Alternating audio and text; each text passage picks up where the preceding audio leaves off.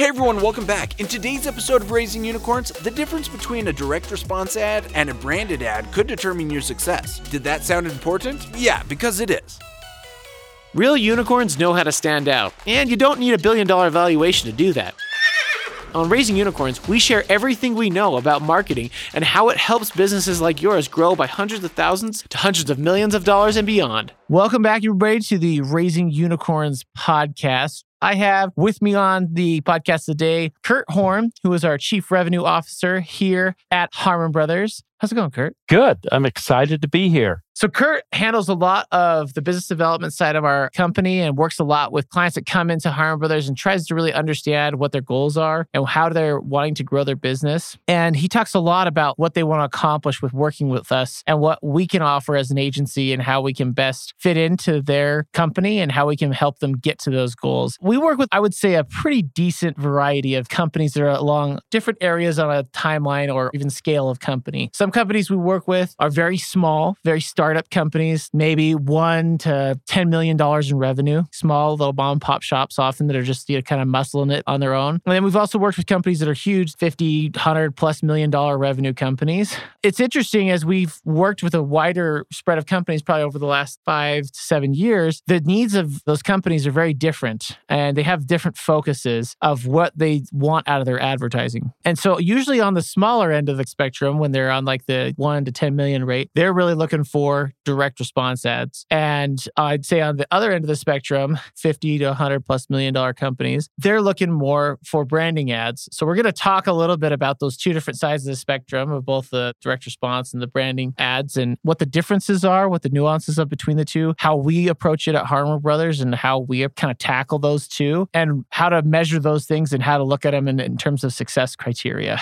So anyway, yeah, let's get into it. I've got a few questions, Shane. Some of our listeners may not really understand the difference between a branding ad versus a direct response ad. I wonder if we could tackle that first. The easiest way I can explain it is a direct response ad is something that asks you to do something right away or directly respond to the ad. And so the easiest way I think about it is like it's an infomercial. They're asking you point blank, like, call this number now and get this offer while it lasts right now. And if you call right now, you'll get two for one, you know, for the same price. It's asking you to take action immediately. That's why they call them direct response, is they want you to respond right away. So that's kind of that side of the spectrum. And then the other side on the branding, they're not asking you to do anything to take an action immediately. They're just trying to get a little bit more mental real estate into the consumer to remember the brand. So when the time comes for making that purchase decision, that they're a top brand for consideration on purchase. I'll give you a, an example of two different companies we're working with right now that are on this different sides of the spectrum. On the direct response side of things, we have companies like Sashbag. It's a unique design, shoulder kind of satchel purse hybrid thing. But like right now, the focus is to get adoption. Most people don't know who Sashbag is, and we're just trying to get people to try the product and adopt the product on a small scale. So, like, our primary goal out of those ads is to convince them to buy. And we employ a, a number of tactics and methods of persuasion and consumers to validate the product and using reviews, any number of methods to try and convince people to try the product out and buy it. And I think on the other hand, we have someone like Kodiak Cakes, which is a nationally distributed brand. It's in like Target, Costco, Associated Food stores. They're everywhere.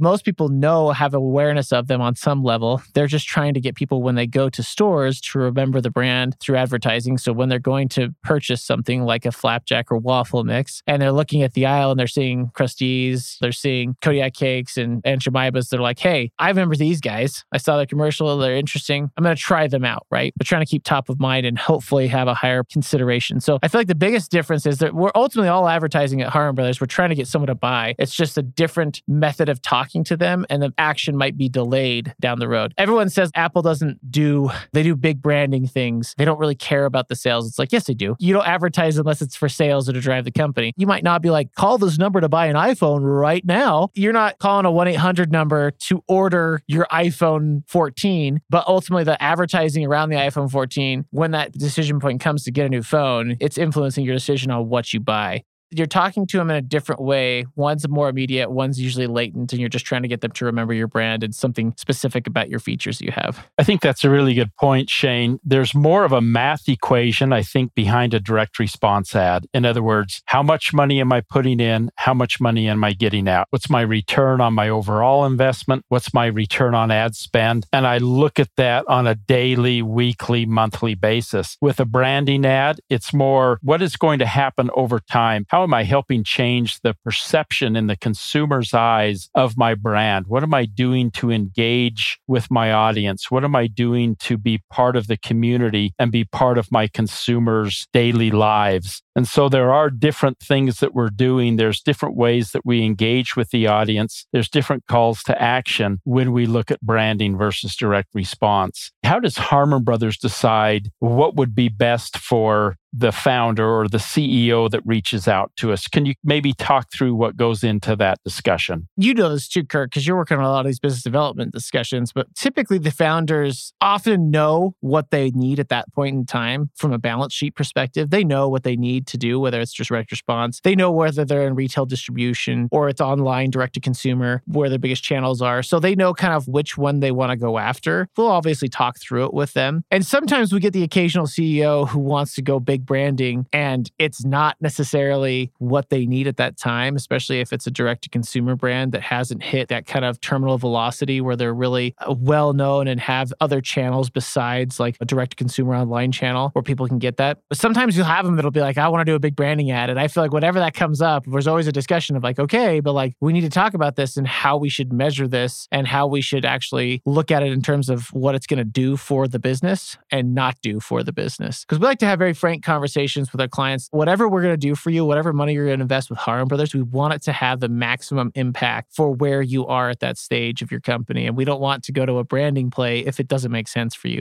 We don't want to go to a direct response ad if it doesn't make sense. Kodiak Cakes was an example where we tried to do a direct response. Food is really, really tough. We've done a handful of direct response food commercials. And unless it's something like a protein shake, like Keto Chow, we had a lot of success with them. It's like a non perishable food product, a little bit more specialty you can't buy keto chow in the grocery store. It's more of a direct consumer product online anyway. For something that you could buy at a grocery store, you could buy at a Costco, that's a really tough ask. And so we tried to do all sorts of different things to make it a more of a direct response ad and had like a six pack call out, you know, go to KodiakCakes.com and you get your six pack sampler, has all these flavors. We kind of gave them a discount, free shipping, all this stuff. And ultimately, it was an experiment for them to set up a direct consumer channel because they went to retail first, which is the opposite of a lot of our clients that we work with. Usually they start with direct to consumer and the goal is to get to retail. They started in retail, wanted to see if they could do a direct to consumer channel. They tried everything, different formulations of what their product offering was, the price point, shipping free, not free. And ultimately, they just like, this is not working and consumers are not wanting to purchase this. On the next campaign we did for them, we stripped that out. We didn't really do a direct to consumer play. We really went into the branding of it. And the only thing we did for a direct response component of this ad, I'd say it was more of a branding ad, was just mentioning what stores that it was available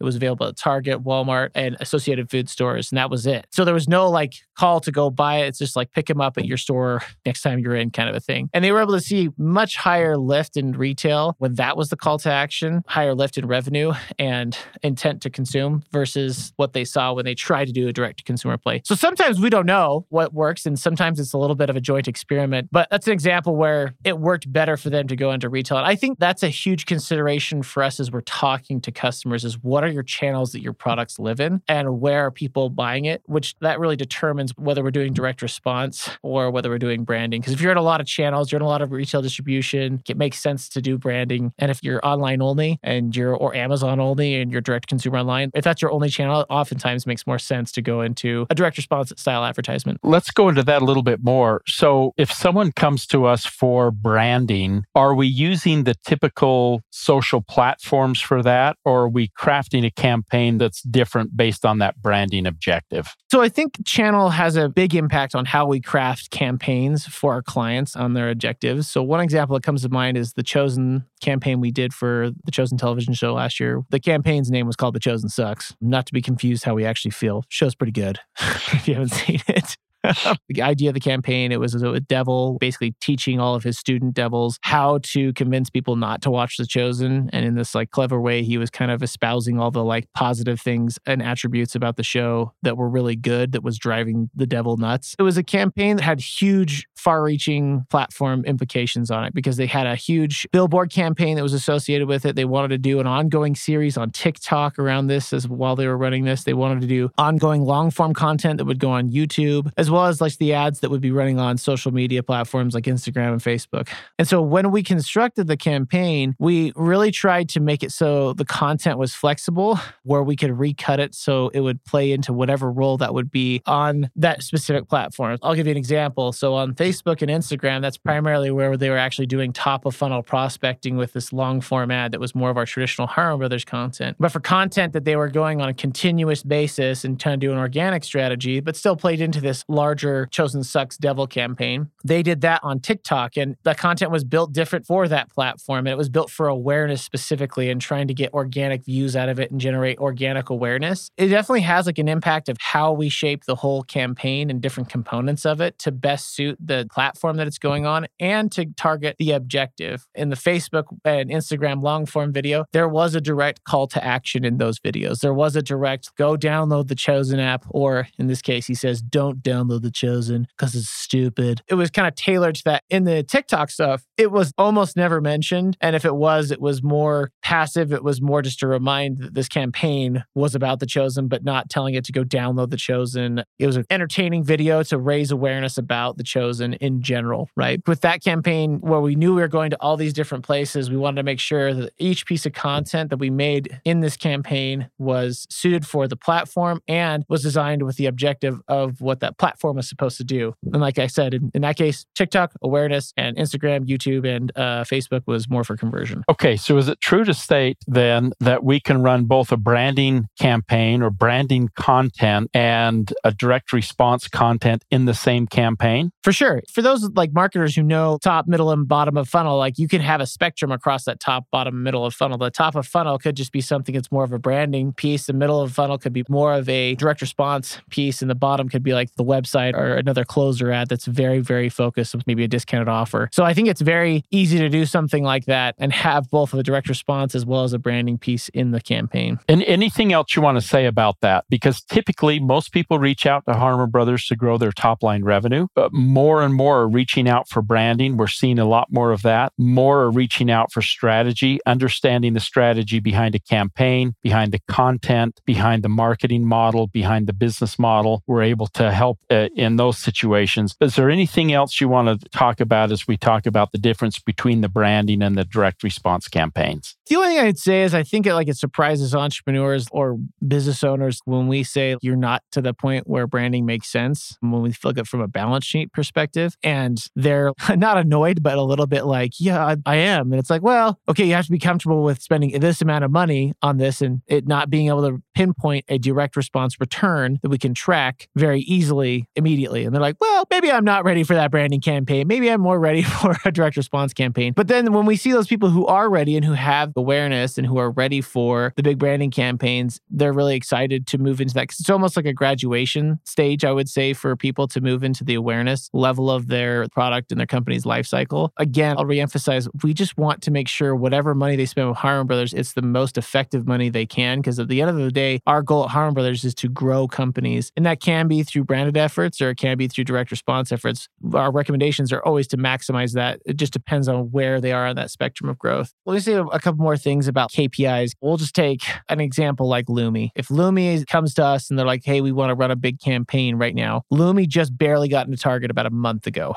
They're crushing it in Target right now. And if they came to us and they said, we want to run a big campaign that pushes in store consumption of the product for the deodorant, we probably wouldn't construct the campaign very differently than how we would do for our previous campaigns that were direct to consumer online. We want to raise awareness around the brand and the fact that they're in Target. And that would probably be how we would construct the campaign. The KPI would not be for a conversion event, it wouldn't be for an add to cart, it wouldn't be for anything like that. It would probably be just for views and vanity metrics and view throughs and seeing how far we could get people into the actual ad itself and seeing if they could just absorb the information that Lumi was now available at Target and they had a particular deodorant line that we were pushing, right? If it was a direct response campaign, the KPIs would be either an add to cart if it was a really expensive product or a conversion if it was a lower priced product like Lumi, where it's, you know, 20 bucks, you know, 40 bucks for an average basket size, for example. We'd want the KPI on that campaign to be the actual conversion. And we could track that through online conversions. But if it's going to Target and it's going to kind of in their system, we don't have that data and we can't correlate that data right away. You have to wait for retail data to come back. So the best KPI you want on there is average watch time, most likely. I would even hesitate to say if you wanted to have an in store finder, because I mean, most people know where their targets are. Really, it's about the view through and getting people to watch and engage with the content, potentially comment on it, like comments and engagement in that style, because you can set up different KPIs. You're basically losing connection with what the consumer's action is from the time that they see that to when they go into Target and they buy. And you have to wait for Target to give back that information to the advertiser or to Lumi to see how that's responding. You have to be very cognizant of what you can control and what you can't control and what you should be putting your effort into for what the consumer's journey is to get the product in whatever channel you're trying to get them to consume it in. For the young founders out there, for those founders that are still contemplating and working on their business model and working on their marketing model, it would be a good idea to follow what Lumi has done and follow what Shannon specifically has done and is doing. Take a look at what she's done in the past. Take a look at her model. Take a look at the way she's approaching the market right now. She's been extremely successful. She would be someone that you would want to follow and really understand what her underlying principles are, what her marketing model and her business model is. She's absolutely nailed it. And she continues to nail it. As Shane said, she's now in Target and doing extremely well at that. So if you want someone to follow, I would follow Shannon all day long. Thanks, Kurt. Appreciate the time talking about direct response ads and branding ads. Appreciate your insight. We'll talk next time. All right. Tired of playing catch up on your marketing approach? Plan your whole year of ad content with our video strategy in a day. The Harmon brothers are known for their ad work with Lumi, Purple, and Skullshaver, and now we're offering a 20 minute video that helps you strategize your best profit pushing ad research, messaging, and testing for free. Because a win for great businesses is a win for all of us. Go to harmonbrothers.com forward slash video strategy to save future you a lot of stress with no pitch and nothing to buy.